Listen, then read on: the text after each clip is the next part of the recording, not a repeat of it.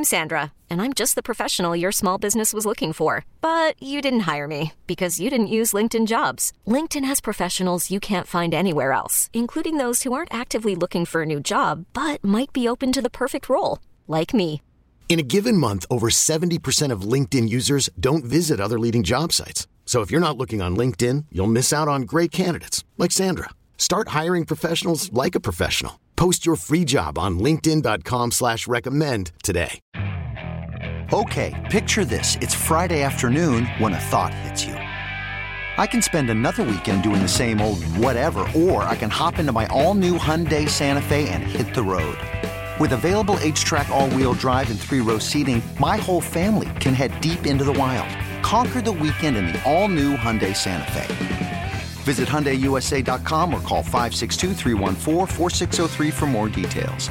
Hyundai, there's joy in every journey. And my initial reaction is they did everything you want to see from them, right? I mean, Anthony, even you would know the D-line was more disruptive, I thought. I thought they were getting in the backfield. I thought there was penetration there. I thought there was a little pressure on Russell Wilson, forcing him into quick throws. It seemed like Sean Payton was really even worried about the pass rush with all those screens he was running. So it was an interesting game to watch. And then Justin Fields looked totally in control. All the stats say it. But at the end, Pat, at the end, like you know, you need players. You need 4 or 6 plays to put that game away to win it. And you just can't make the mistakes they made at the end. If we just talk about what happened, what we saw going into the game, should you fire Eberflus? Should Fields get benched? I think you got your answers to those questions. I think they played for Flus. I think Fields showed enough improvement. Yeah, but, you know, I guess watching this game, man, I was like, wait, we're not the worst team in the NFL, you know, when it was going the way it was going. And then the next thing you know, the defense kind of rears its ugly head of not being able to get off the field on third down late in the game, and Russell Wilson does his thing. But to me, it's that you kick the field goal or not on 4th and 1. And to me, if you're Matt Eberflus, and that's your defense, you kick the field goal, you take the points, and you say, okay, come get it. You know, those are my guys out there. We're going to win this game that way. I think that's a big decision. I think he made the wrong decision there, in my opinion. Just kind of shocked he did it and how he did it, of having those guys out there on 4th and 1, then calling timeout and then going back out there. I don't know if he was trying to set up to see what they were going to run on defense, but I think you have to have conviction in that point. Take the field goal. Our defense is going to win the game today. And then you walk away a winner. But then the Bears did what they did, and unfortunately it turned out the way it was. Hey guys, there's been, you know, because people tend to pay attention to the player aspect of it, of like how the players are developing, how young guys are coming along, and especially Justin Fields for obvious reasons. And I've tried to remind folks, you also have a first-time play caller in Luke Getsy, and him seeming like he's got some developing to do there. And you have what I found to be the best game as a play caller that I've seen from Luke Getsy as the offensive coordinator for the Chicago Bears. And, oh, big surprise, it's coupled with the best game of Justin Fields' career as a Bears quarterback. I honestly hadn't really gotten to the point of really questioning the maturity, is I guess the term I would use, of Matt Eberflus, the Bears head coach. I had no problem with him not going for the initial 4th down. I tagged you in something on Twitter, Patrick, just kind of joking around about it. Mm-hmm. That final decision, I'm baffled by passing on the opportunity to take the lead late fourth quarter at home, and you've got one of the most reliable kickers team right now in football in Cairo Santos. But let's go back to you real quick, Patrick, because you were alluding to that decision, and I'm shocked. Matt Eberflus, to me, hadn't been that guy to make what I thought was a pretty terrible decision like that. Yeah, I want to see his reaction, his response, to see why he did that. I would love to know why they went out there then called timeout. I really want to know what he was thinking. I just, you know, being aggressive or whatever, hey, man, great. How about just winning the game? Make the right call to win the game. Give your team a chance to win the game. So, you know, maybe during this post game we'll hear some sound, or we'll find something on Twitter or whatever, what he has to say about that breakdown. But I just think he made a terrible coaching decision. And, Olin, you know, we've talked about in the pregame show, and everybody's being evaluated. And that's a big evaluation point for Eberflus with Kevin Warren and Ryan Poles and that organization, that, you know, people say, okay, he's a defensive coach, but he wanted to be a CEO when Alan Williams was here. But now Alan Williams is gone. He's a defensive coordinator, but he's still the CEO of the team. He's making the game time decisions, and I think he botched that one. Yeah, I mean, I really honestly couldn't disagree with you guys more. Here's where I will agree. I think, remember when John Harbaugh went to Lamar Jackson, he said, do you want to go for it? What play do you want to run? You guys remember that game? That's what I thought he should have done. I thought he should have went to Justin Fields and asked him, because, look, you're 0-3. The biggest question is this guy our quarterback? I'm going to walk up to Justin Fields. I seen Justin Fields walk to the sideline and talk to Getsy about – and I'd like to know what he was saying at that point. I'd like to know what play he was asking for, because the problem I had was with setting Herbert right up the middle without an option of a quarterback read or Justin Fields on the run or Justin Fields moving around there outside the pocket. I didn't mind them going for it there. I just think at some point I was the thing that confused me is Big Ant talked about the first 4th and 1. What confuses me is if you go into the game with that attitude, then that's just your attitude, right? If we're going to punt on 4th and 1, then we will kick that field goal. For me, you should have been going from the beginning, and then I'm going to set a tempo as a head coach, like Coach Harbaugh did with Lamar Jackson, and I'm going to walk up to my young quarterback and say, do you want to go for it here? Okay, what play do you want to run? And then I'm going to tap him on his helmet and say, go get it, young man. And go ahead, Patrick. No, that makes sense. I mean, if that's a different mentality, right? So I think Eberflus just has a little different mentality of what he's doing. You brought up the first 4th and 1. Yeah, if you're going to do that, then kick the field. Like, just whatever your philosophy is or your mentality is, stick with it. And, you know, I agree with that as well, Olin. But you have to give, you know, I think Matt Ryan said it, you have to give him an opportunity to make the play. Justin Fields, he's the best player out there for the Chicago Bears. I think it seems to me that you get, you know, sticking with the fourth down thought, I think getting into the flow of the game as a coach. I can come in with one idea for we want to be, quote unquote, aggressive in certain situations in game, but you also have these first 3 games of information coming in. So that first one, all right, 4th and kind of a long 2. Do we go for it? Do we not? Minus territory, near midfield, but minus territory. I didn't mind him punting that ball, hoping to pin the opponent down on the first defensive drive, because your defense has been getting gashed all season too. I think that in the flow of the game, once you see we are rolling, our offense is getting it done, it's the best game we've had all season, then that's where I feel like it gets a little more, I guess, a little easier as a play caller, decision maker to say, yeah, I got faith, we can make it. You know, we don't necessarily need that punt and pin kind of mentality, because our offense is actually getting some things done here. It just seemed to me like on that last one, I agree. I didn't like the play call either, but it was a chance when Denver had become the team. We overused the term momentum, but they were certainly the team who was rising at that point in the game. They had everything going in their favor. Still got a chance to put Santos on the field and at least take a lead there to kind of salvage something in that moment in the game. So there's so much to be questioned about how certainly the fourth quarter, how some of these decisions end up playing out in game.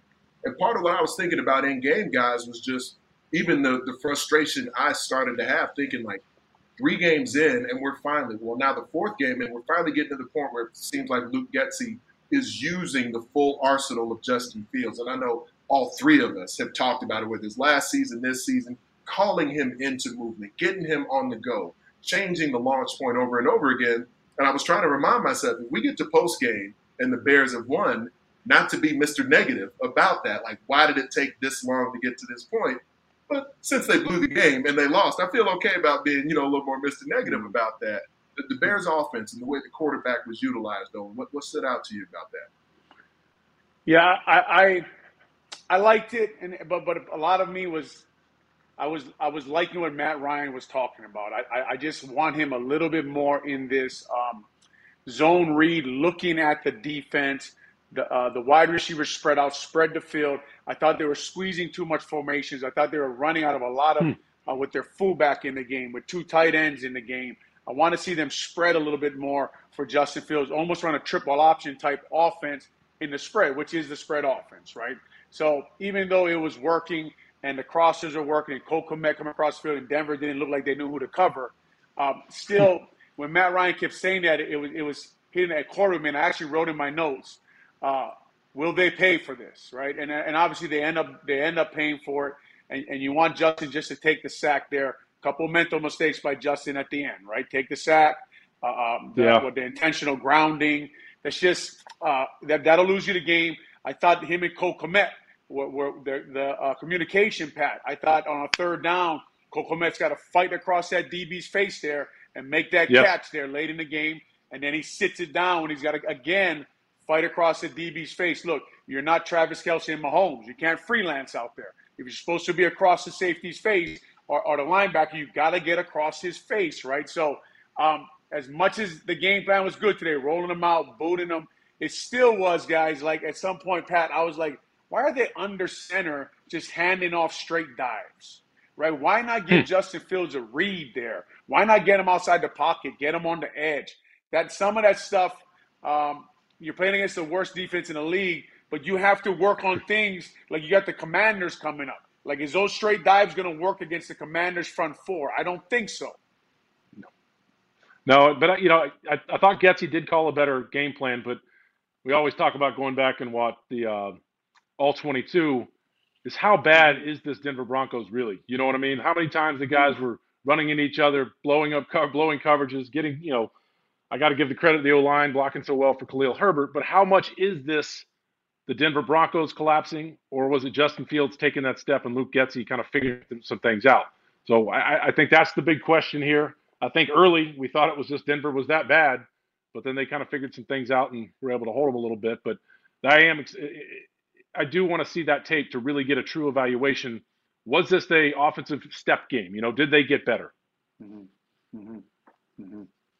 Definitely. Great Clips. I thought they definitely got better, Big Ant. I thought they definitely got better today. I thought they played better football.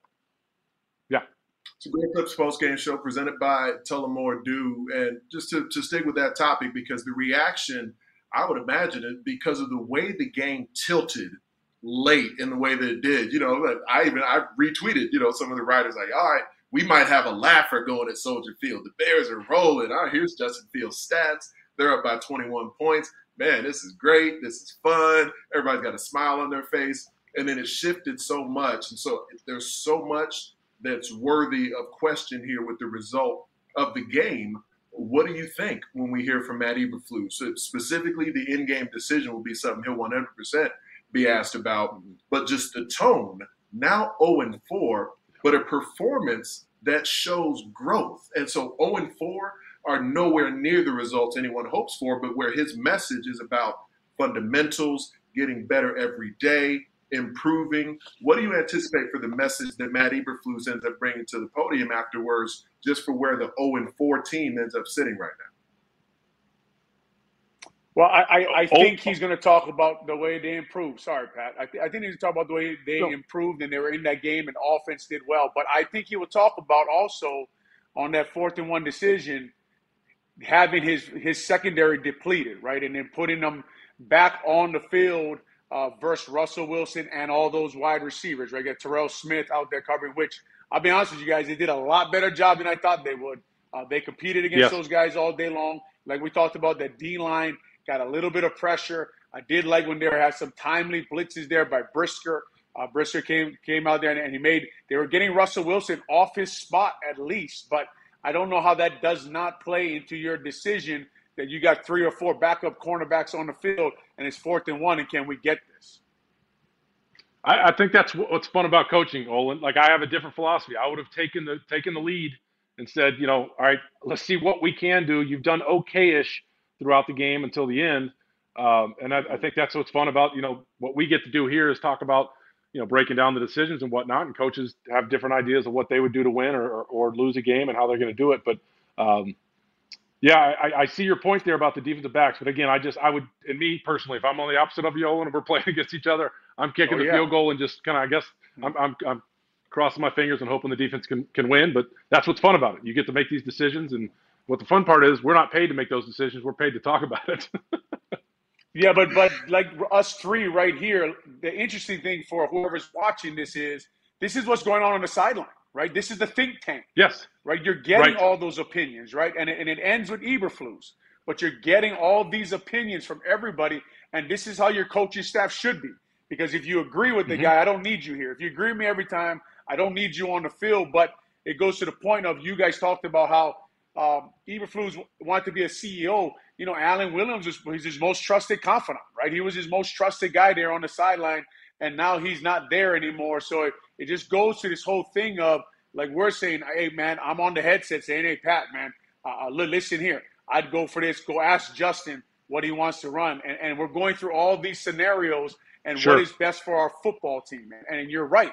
Like you shouldn't all agree out there, but it's an interesting look for whoever's watching this of what was actually going on that sideline. Yeah, and great point. Yeah, before they got to that actual fourth down call, when they went out there and initially went with the dummy cadence and they showed a sideline shot where Eberflus was talking to Luke Getsy, and that was the first indication I kind of had where I'm like, oh, this might not – he might actually go for this. It really didn't cross my mind that he was legitimately going to go for it until seeing him and Luke Getsy standing next to each other on the sideline having like a legit combo. You could tell that, and they both got headsets on. They're standing right next to each other, but their mouths are covered. Eberflus is leaning over towards Getsy a little bit, and Luke is responding, and they kind of kept the shot on them together for a few moments. It's like, oh, he's talking to his OC right now. Mm-hmm. Like, he's giving this real thought, man. And, I mean, you know, Twitter is what Twitter's going to be, or X or whatever now. But, you know, to have the folks who early on are like, oh, well, you got to go for that fourth down, you know, like Olin's doing right now. You keep that same energy regardless, whether you make it or miss mm-hmm. it, because I feel like our reaction ends up being results-based. If the decision doesn't work, it was a bad call. If the decision does work, then it was a good call. And the coaches don't have that advantage. They can't predict for sure how something's going to play out. They have to make these educated guesses. And that back and forth, that dialogue with Luke Getsy there, it did look like, yeah, man, they're really thinking about this. And he went for it. And I did feel like, Olin, that the O-line, especially in the fourth quarter, Khalil Herbert was running through contact. The O-line was beginning to really gain some momentum, not just via some of the misdirection stuff and outflanking the defense, but they were starting to move guys in the second half of the game mm-hmm. in a way that I feel like even with some of the success early, that the O-line wasn't necessarily moving Denver off the ball like they started to in the fourth. What were your impressions about that run game and how it progressed? Yeah, I think you hit it right on the head, man. I think that they were moving guys off the ball. You can see why in this game, even though, you know, the Denver's D-line is not great, you can see why they gave Nate Davis that money. He's a very, very good run blocker. You pair him with Darnell Wright and Mercedes Lewis, and that's a very formidable side of the line if you want to run the ball downhill. And I tweeted out late in the game that Herbert is like one arm tackle and keeping his feet from going to the house, man. He is. And they talked about how the Bears were saying that. And, Pat, we talked about in the pregame show how you could see that on film, how you could see that Herbert is like one tackle away from going to the house, and they were talking about challenging him. But, yes, offensive line actually gelled a little bit today, and you can see, I'm sure Ryan Poles is thinking, man, we're catching all this flack. But you can see their plan if Tevin Jenkins comes back healthy and he can stay healthy and they can get Braxton Jones back and put Cody Whitehair back at center. Although, I got to be honest, Lucas Patrick has played pretty good there in the middle. Today he played pretty good. Even last week I thought he was going to be a little bit of a prick out there, which I like. You set a tempo. You push guys after the play, right? I remember Chris Jones punched him in the face because he was pushing Chris mm-hmm. After the play. Now, sometimes you let sleeping bears lie, but you got to do what you got to do, right? You got to go after guys and try to get guys and try to set a tempo, set a tone. So to your point, yes, they were running the ball. Darnell Wright, too bad, playing a good game, too bad. The holding call, keep your hands inside, and then just a bad angle on that last play. Just, you know, that linebacker was a little more over with the angle he took and shot that hole. But you don't know until you see that in NFL. We've all been through that. You don't know until you see an NFL linebacker shoot the A-gap on 4th and 1. You just don't know. So these Bears are growing, and hopefully they can grow from this game. But being 0-4, man, Pat, it just sucks. Oh, it sucks. And was 14 straight now. Olin, I think I've seen a few of those no-look pushes. Isn't that how you would do it? Like when you're walking off the pile? You're not looking at the D-lineman, but you're getting up off of them. Or you just you're trying to bug them a little bit, right? And then I remember doing something like that to John Randall, and the guards are like, Olin, knock it off. Like, you don't got to block them on 3rd down. And I was like, that is true, right? Like, when you get in Warren Sapp's face, your guards are like, knock it off. Don't piss off Warren Sapp. He's coming after me next. And another thing I like here, Big Ant, Mo, is that they ran the ball 31 times. We talked about it in the pregame that, you know, that's something they can do against this team, and they rushed for, 171 yards I think one of those rushes you didn't like, Olin, was Cole Kmet with the quarterback sneak again, who almost dropped the ball when he's taking the snap from Lucas Patrick, which is – Getsy's got some stubbornness in him, doesn't he? He's got some stubbornness in him. Yeah. Getsy does, yes. But I think they learned something there that, like you talked about, the gelling of this offensive line. This could be a strength for them going forward. You know, they can ball control a little bit more, and Khalil Herbert's running hard, man. He's running really hard. No doubt is. Just a couple of stats from the game itself as you're starting to talk about a little bit there, Patrick. Justin Fields, 28 out of 35, 335 yards, 4 touchdowns, 1 crucial, decisive, game-ending interception. And I want to come back to that interception in a moment as you guys were kind of addressing it a little while ago. Khalil Herbert with a 100-yard rushing game, 18 carries, 103 yards, and just seemed like, you know, an eyelash away from some even bigger chunk runs to talk about. Second 100-yard receiving game of the season for DJ Moore, 8 receptions, 131 yards, 9 targets overall.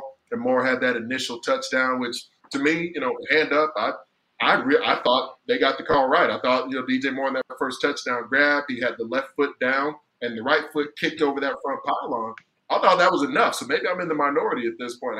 I don't know. People still seem to think that and Gene Steratore came on even during the game, their rules analyst, and said he thought the officials blew the call. I thought kicking over the pylon, you got one foot in, you kick it over with the other one. I thought it was pretty much cut and dry at that point, but apparently not. One thing that stood out to me with Justin Fields, Patrick, was I felt like his eyes, you know, for a guy who it's one thing to be able to read the field and to see what you're looking at. But I did think that Justin Fields actually just as a reader of the field and having that command is eye discipline and eye manipulation of the defense, especially on some of those touchdown passes. I thought it was the best that I've seen his eyes look at any point so far in his career, where you could tell he was trying to move coverage on that first touchdown pass to Moore, on the first touchdown pass to Kmet. You see the best quarterbacks in the business do that, where they'll move the safety with their eyes, setting up some matchups for playmakers, and I thought Fields did that well today. And I also thought they simplified it for him, too, with getting him out of the pocket. You know, maybe just 1 to 2 was his read instead of kind of to see the whole field. They're more half-field reads.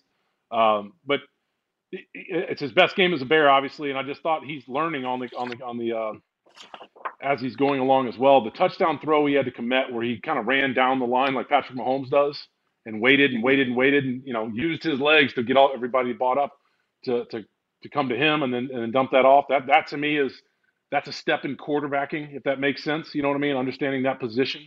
But yeah, he looked a lot better, and I think they helped him too with his reads where he just didn't have to stand in the pocket and read 1 to 2 to 3 to check down and all that kind of stuff.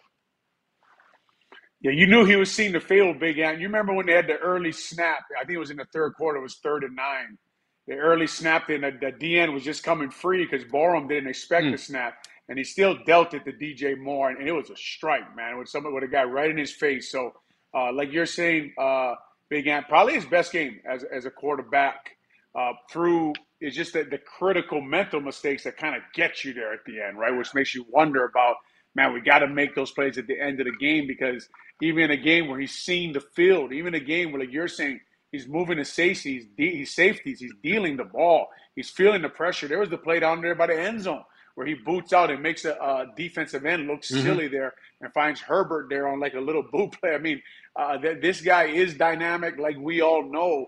It's just you'd like to see him on that, you know, that 6, that boot, give up 6 with the fumble, the touchdown. You know, you just like to see him take that sack, right? You'd like to see him not take that intentional grounding, make the play at the end of the game. It's just those errors that kind of get you after a game that, like you're talking about, boy, did he play the quarterback position well. He did. And getting to that point where Luke Getsy and Justin Fields, where it seems like there's progress between quarterback and play caller, but still coming out with the loss. I think that can be a difficult position for a locker room to be in at 0-4, where Denver, I doubt Sean Payton goes into the locker room telling the guys how great they played, but you got a Super Bowl champion quarterback, you got a coach who's won at a high level as well. And so they can come out here with their first win feeling like there's something to build off of. But on the whole, the Bears outplayed Denver and still found a way to lose this game. We talked about Eberflus and the sort of public message that may be there. what? How do you think that sits in the locker room with as tumultuous as it feels like things have been at Hallis Hall in recent weeks and players, you know, Chase Claypool doesn't dress for the game. He's talking about how he doesn't have any faith in the way he's being utilized. That message for Eberflus to his locker room after another loss.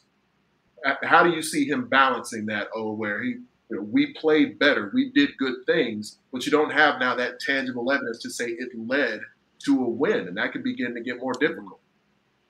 It's going to get really difficult because you need to win. Like, winning fixes a lot of things. I was thinking about while they were winning the game there late in the game, I was like, it's going to be, you know, I was counting my chickens before they hatched, to be honest with you guys. I was thinking, oh, man, it's so good for them.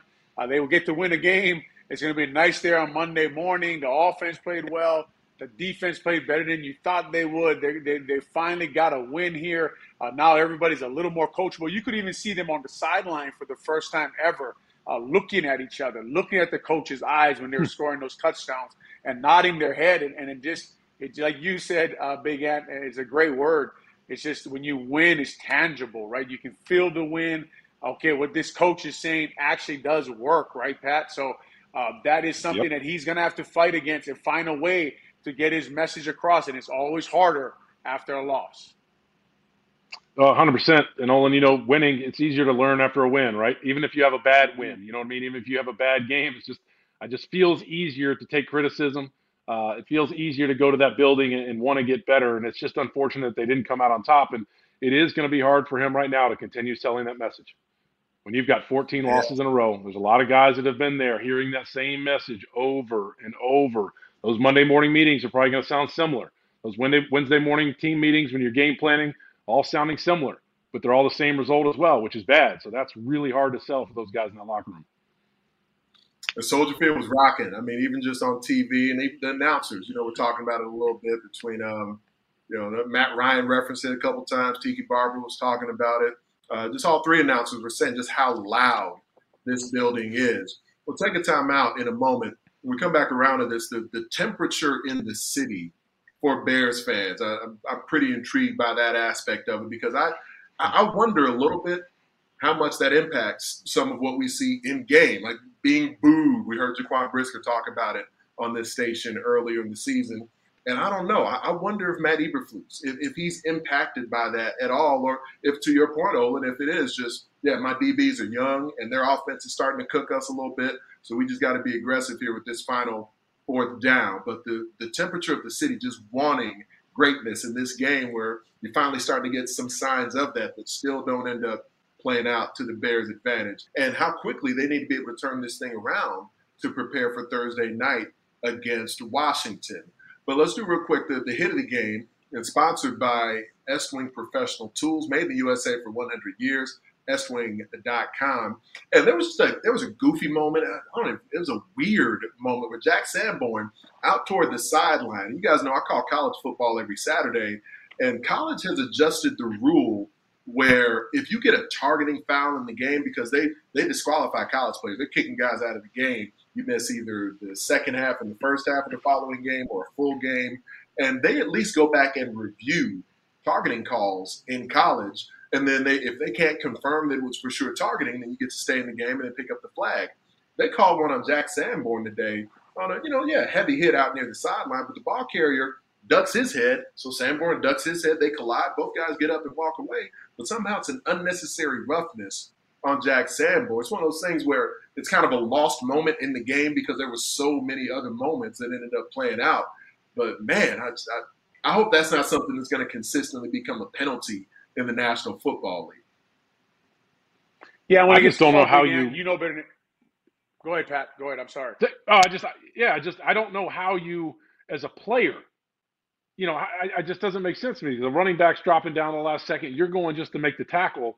How can you make that a call? To me, that's not a targeting call. Target if he's launching with his head, but if a running back or receiver goes down with the defender who's making the tackle, I just don't see how you can make that a call. I think that's a judgment call on the referee's part that they need to understand that that's not a penalty. That's just contact in football.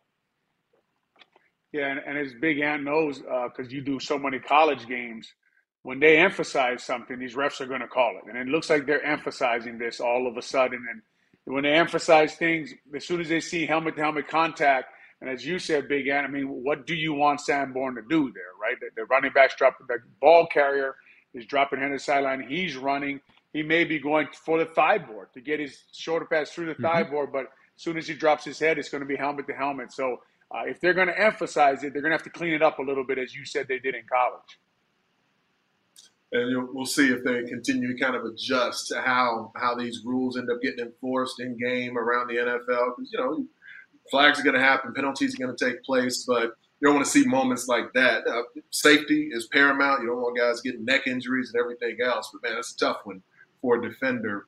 We saw both teams in a really loud Soldier Field. We saw both teams with their offensive tackles, and it was frequent with Braxton Jones out at left tackle. Now it's becoming frequent with Larry Borom out at left tackle. And a lot of times with the offense, we'll go with silent cadences or clap cadences, and it's happening a lot. It's not just the Bears. It's kind of all around football. You're seeing offensive tackles trying to see if you can kind of get a jump on that snap count. It's been getting flagged a lot here, it seems to me, in recent weeks. Can you just kind of talk us through a little bit of what that's like as the tackle? You're the furthest offensive lineman away from the snap of the football. You usually have eyes out on that edge defender, so you're almost trying to anticipate the snap count, but something about it just seems off. We're seeing a lot of penalties on that this season. Yeah, thank goodness I never had to deal with that, right? Because that is a hard job out there, and that's why the great ones get paid so much money, man. The guys who time it perfectly, Lane Johnson, Trent Williams, guys like this. I know those are two easy names to pick, but they are great. Those are two very good football players. And for whoever's listening to this, they are. All they're looking for is the motion of the center's head to go up and down, and then we work on it in practice by ourselves, and we try to get that timing down perfect because the tackles are at quite a disadvantage there on the road with silent count. Looking in, like you said, they got to kind of look straight ahead so they can see the DN and see the center. And then you got to block sometimes. I mean, guys, the defensive ends nowadays are maybe the best athletes on the whole field, right? So these guys are monsters, the Bosa's, the Garrett's. You know, you look at their numbers. Miles Garrett's up on his IGs jumping on 63-inch boxes, deadlifting 600 pounds. And yeah. And then you got to block a one-on-one. You couldn't even run him down when Jonathan Cooper got that scoop. Yeah, it's something to watch. It is. Another thing is you got to give the Bears fans – you got to give the Bears fans credit. I think they had 5 false starts, the Broncos. I have it written here. I think it was at the end of the third quarter. And then you talked about, Olin, the pressure the D-line was getting up front. How much was that for the help of the crowd being there and them getting laid off the ball? So, you know, it's a fun place to play when that place is rocking like that. When you get up you score 28 points like that, Justin Fields was doing what it's doing. I think that helped the D-line quite a bit. And that's just – it's I don't know how the O-line does it with the, you know, obviously I played at Duke, and when I was playing O-line, we never really played in really loud places, but that's just got to be a hard thing to figure out, and I think the Bears fans really helped the Bears pass rush today. Mm-hmm.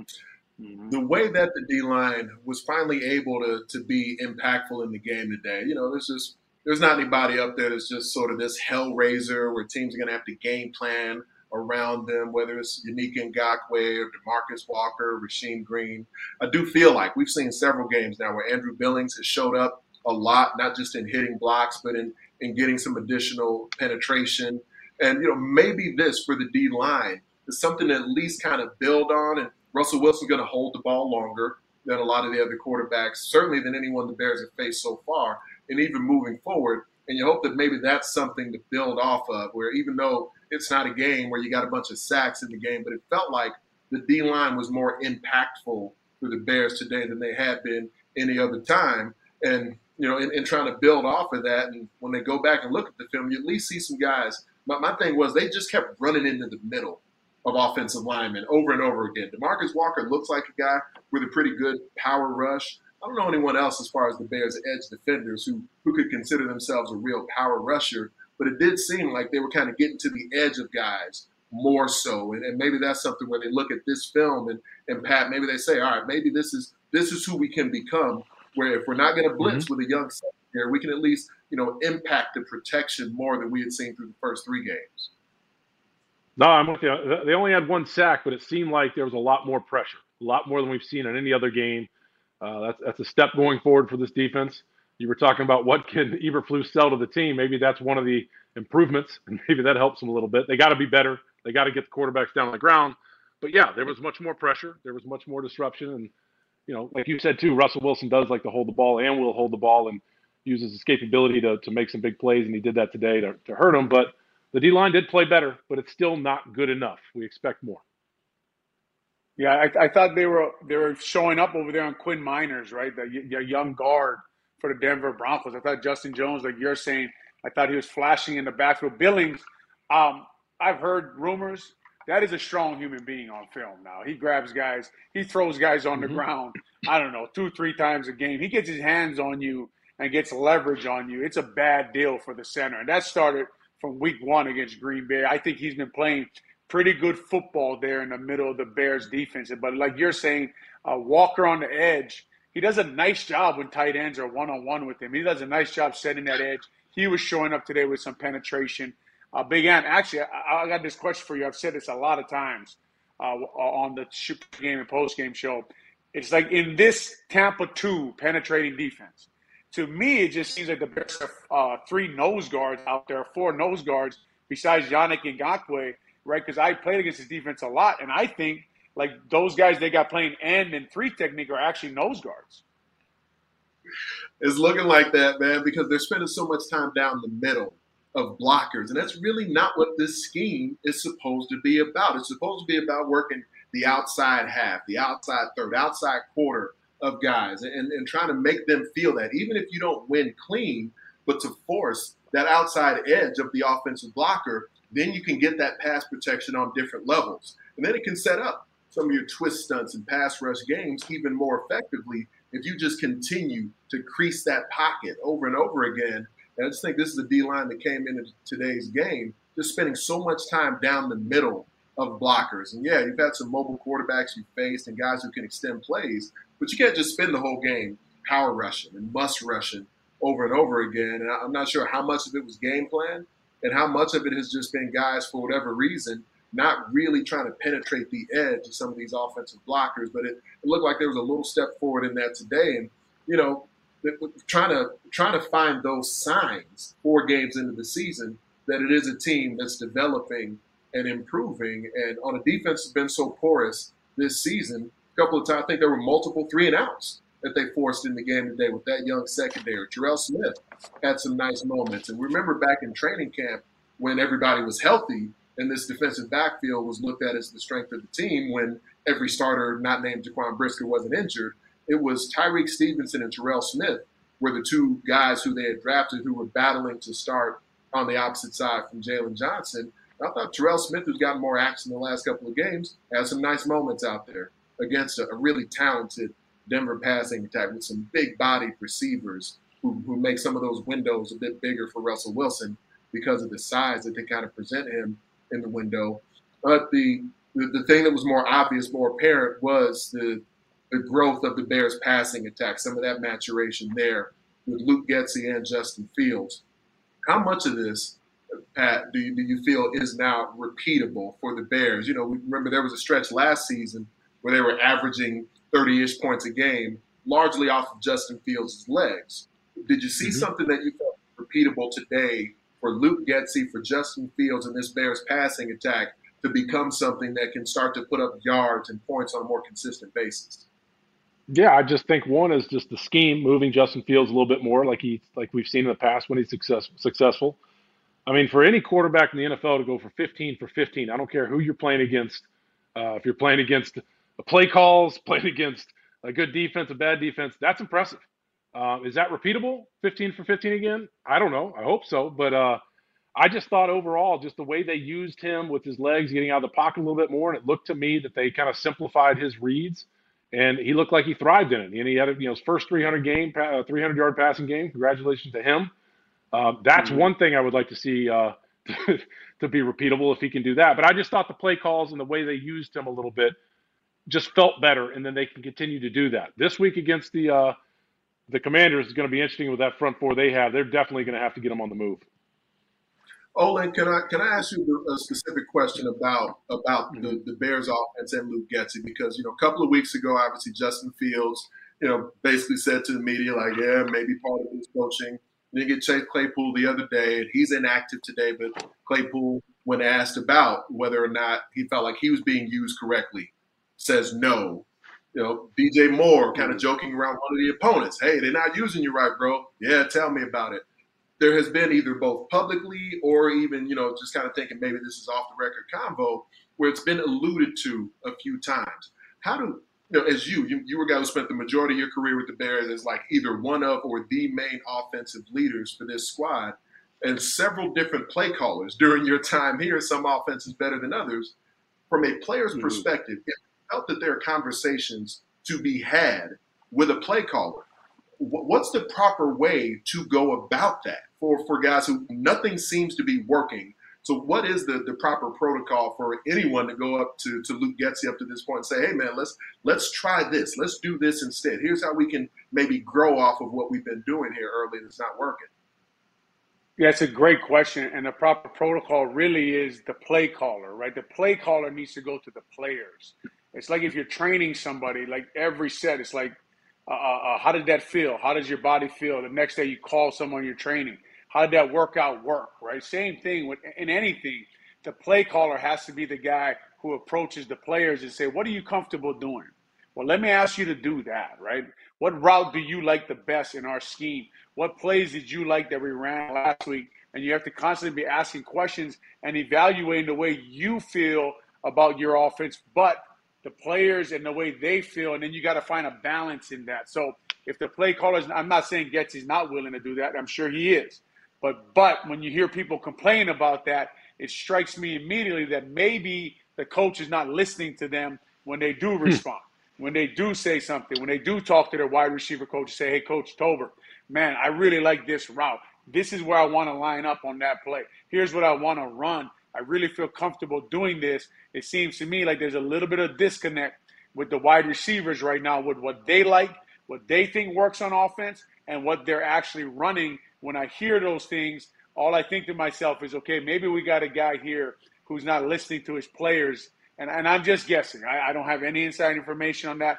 I don't know anything about that. But when you ask me that question, I think the proper protocol, Pat, is someone asking you, Pat, what do you want to do here on field goal protection? What, like Big Ant? Well, if I think I want to talk about, you know, for the high school team coach, I want to talk about a special teams trick play. Guess who I text? I text Pat Mannelly. Makes sense to me, right? I'm going to ask him. So I don't know what's going on there, but when you hear those things, you do have to be a little bit worried about maybe this receiver room is getting a little bit frustrated right now with the way they're being used. Hey, Olin, how much in the O-line room were you talking to, like, Harry Heastan, Bob, or whoever about schemes, plays you liked? Or how much would they come to you and say, hey, what do you think of this? You know, as I got older, obviously, as you earn the respect, right? Because, you know, as a coach also, you have to be – look, if you ask a player something on the field and he gives you an answer, you turn the film on, it's completely wrong. And you can't trust that guy either, right? Because – well, no, I made that block. Well, the film says you didn't here, right? So some guys are seeing ghosts out there, and some guys actually see what happens in that 20-second window, and they can communicate with you what's actually going on the field and what they want and what they want to see. But, yeah, as you know, Pat, you were there. We talked a lot about run game and pass pro matchups and things of that nature. And as I got older, you know, Harry, at that my time when he came in, he was a young NFL coach, right, coming out of college. So we had a great relationship in that respect, but that's just Harry Heastan. Harry Heastan's always taking his players' temperature. He's always asking you what plays you think you want to run, what blocks you think you're good at, things like that. So I don't know, Big Ann, in a short, the proper protocol to me is the coach starting it. Now, that's made me think about that too real quick is Dave Tobe, who's one of the best to do it, right, special teams coach. I'm just thinking about if we saw a tough punt rush, he'd be like, how do you guys want to block this? You know, I mean, what return do you want to run this week for Devin with whatever they're running down on kickoffs? Who do you want to double? How do you want to run double R, four, cat, you know, whatever all the different calls are? But you're right. That's the sign of a great coach is going to your players that you trust and really putting together a game plan that they feel confident and comfortable in and let them go out and play. And the reason I posed that question and posed it that way is because of the, I call it frustration, just with watching what the Bears offense had been and what what they had been trying to execute coming into today. And, you know, you can't live and die with 15 carries a game for a quarterback. And that's certainly not, for me personally, not anything I've been asking for, but a few design runs and just consistent movement of the launch point. And, Pat, you keep making the point about how they condense the reads for Justin Fields. That's huge because it gives a young quarterback a mental break and a physical break during the game. Like, yeah, it may require more of him, like cardiovascular-wise as an athlete, but he's not just sitting in the pocket trying to read the full field, snap in and snap out like he's Drew Brees or somebody. Man, just let this athlete get on the move a little bit. Let him start to sort of feel the game in a way. And I thought there was a lot of that in the game plan today. And I would imagine it even enhanced the overall comfort that Justin Fields had with some of these drop back scenarios. So I certainly do hope that it was, you know, eventually something that'll be repeatable during the game. We got a guy, Kevin Lapka, who's letting us know there's some quotes that are out there right now. And Matt Eberflus says it was Chase Claypool's choice to not be at the game today. I didn't see any shots of Chase Claypool on the sideline. So it's definitely noteworthy. And one thing I mentioned when I was doing you know what that reminds me of, Big Ant? That reminds me of who cares, right? That's what that reminds me of. Who cares? You know, yeah. I hate to say it, man. I wish, you know, I don't know Chase at all, but I mean, gosh, man, for a guy, I never get seen a guy do so little and get so much coverage. But that's the thing. I was actually just going to reference that because he's not someone who's built up credibility in this locker room, in this Chicago sports market. And there's just been so much heat with Chase Claypool kind of every step of the way here in his time with the Bears. And hard to know how much longer he'll be a member of the ball club at this point, Patrick. But, you know, I don't know. We got to do who's cold here at some point. I don't know if Chase Claypool was an option for that or not. Nice. I mean, I'll just tell you this, man. If my teammate doesn't show up to the game, I'm done with him. I think he's done as a Bear. Like, he has no credibility in the locker room. I would have no respect for him. You know, you got to be there. Even if you're upset about being benched or deactivated and all that kind of stuff, you still have to be a teammate, man. I've lost complete respect for him as a teammate if I had somebody do that to us, Olin. Yeah, I don't know. I just think that you're taking out on your teammates what you're mad about with the higher ups. You know what I'm saying? Like the team, your teammates, and I'm gonna be there on the sideline and hanging out and talking about what I see on the field, and then later I take my problems to Ryan Poles and Coach Eberflus or whoever I have to talk to, right? So. I agree with you. I don't know the whole situation. Obviously, I'm not in the locker room. I thought Friday was interesting. Big Ant hit me with the movie I was talking about, right? He's either incredibly smart or incredibly stupid. So which one, I don't know. I got Lawrence Holmes tweeted out. I think Loho was at the stadium today, actually, and he tweets out that Chase Claypool was not at the stadium, according to Matt Eberflus. Lawrence says, I asked him if he would have preferred he be at the stadium, and he said, quote, I'm not going to comment on that. Lawrence went on to end the tweet saying he expects Chase Claypool to be at House Hall tomorrow and has a chance to be active on Thursday. You know, Equanimeous St. Brown was in there. He dressed for the first time at receiver in the game today, and the Bears offense had its best output of the season. Now, there was that sideline route where the Bears tried the flea flicker. Well, they ran the flea flicker in the game today, and Herbert kind of almost throws the ball over Justin Fields' head. Fields kind of bobbles it around a little bit. He feeds the ball over to Equanimeous St. Brown that he double and triple catches, but did kind of narrowly corral it. So if you can be a good run blocker and you can be that guy, Chase Claypool just hasn't been productive enough as a Bear for it to be a big issue for the ball club for him not to be around. We do need to do who's hot and who's cold before we get out of here. I don't know if anyone immediately occurs to you, for a who's hot and a different guy for a who's cold from the game. Man, I almost want to pick the same guy, right? I want to pick Justin Fields. He was hot and he was cold today. You know, I almost want to just say he covered all the bases for us. You know, I don't know. I mean, you know, and that's why we talked about it. And I'm going to keep trying to convince you guys because that's the kind of guy I am. But that's how we talked about the end of the game, right? Like there's 7 straight runs to Herbert, right? 7 straight. And remember now, Justin Fields, I'm just going back through all the plays here and watching him. Justin Fields scrambled for 20 yards to get that first down on 3rd and 10. Right, and then you took the ball out of his hands, and I went back through the TV copy, guys, and for the guy who's hot and cold, and I just see Janoko standing by him. Like, no, I want it. And I don't know. I can't see the full sideline. I just want to see the head coach talking to the franchise, with the guy who wants to be the franchise quarterback at that time and asking him, hey, man, what do you think? What do you want to do here? And I want to see the ball in his hands once in the last 7 plays. Yeah, I got to go with Justin Fields. It's funny you said that, Olin, because I was going to say, can we do the first 3.5 quarters of Justin Fields as the hot player? Because he was, man. You look at this stat line. This is what I want to see from a quarterback, right? 28 of 35, 80% completion percentage, 335 yards, 9.6 yards an attempt, 4 TDs, 1 sack or 1 interception, 4 sacks, QB rating of 132. You would sign up for that every week, right? Every week you take that. Mm-hmm. But then you wouldn't take the last half of the fourth quarter. That's what's cold. Pat, let me give you guys this real fast before we get out of here, right? Borom gets that false start on 3rd and 5, right? In the 4th and 1 drive, not the last drive, the 4th and 1. They go to 3rd and 10. Justin Fields scrambles for 20 yards. Remember that? He ran out of the pocket, made a miss. Mm-hmm. He's gone, 20 yards. He didn't. The ball wasn't in his hands again for him to make a play. Hmm. They handed the ball off every time after that. That bugs me a little bit. Yeah. Huh. Yeah. Great point.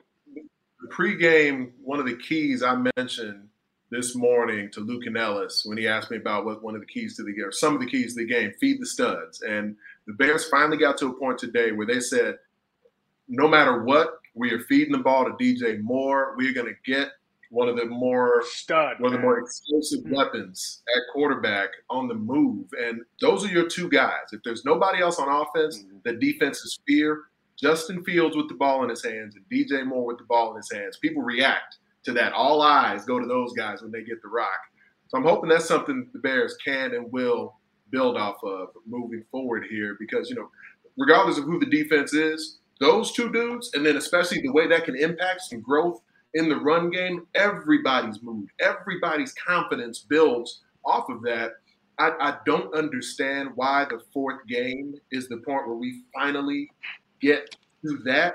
You know, not just the points aspect of it, but just the offensive approach finally showed that today. So I'm hoping that if there was a hard conversation between Eberflus and Getsy or Poles and somebody or Justin Fields and Getsy, whoever it was, that's the system the Bears have to run. He's got to be on the move, man, because it seems to make life easier and makes him into more of a playmaker. I mean, Olin, Jay Cutler was no Justin Fields on the hoof, but the dude could move. And it seemed like when he was like feeling good in playmaker mode, that's when you guys' offense was really rolling at its best.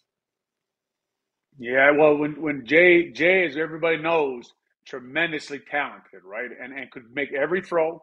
And like you're saying, big, strong, athletic, and when he was on fire, man, he was going, right? He was dealing, and he could run, and he could move around that pocket, and he could hit any part of the field from anywhere on the field. So he was, like you're saying, that kind of guy. But Justin is the guy, and that's why when we talk about, man, like why wasn't he a part of the plan late in the game? And you know, I'm just watching the film guessing maybe he could have kept a couple of those. Maybe it was his decision to hand it off. I don't know all the little details. I just know that at the end of the game, like you're saying, you got him moving all day long. He's hitting all those throws all day long. And you're saying, you said it, Big Ant, I want to get DJ Moore and I want Justin Fields, right? I want those two. So at the end of the game, we didn't go to them. Pat, final word?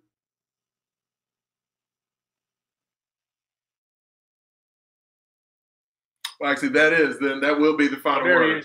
Pat, final word, okay. Pat. Final word, Pat. Can you hear us? Oh, man, Pat.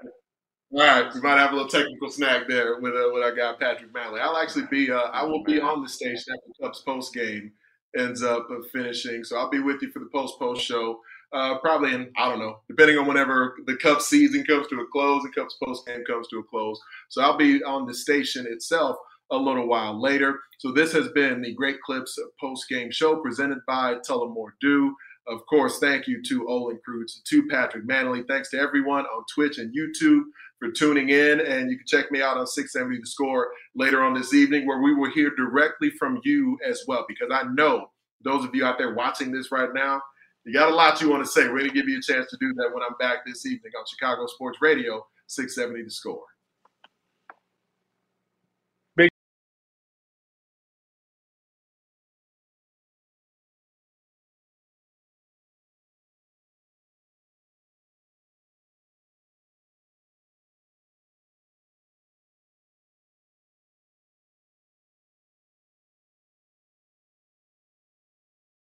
This episode is brought to you by Progressive Insurance. Whether you love true crime or comedy, celebrity interviews or news, you call the shots on what's in your podcast queue. And guess what?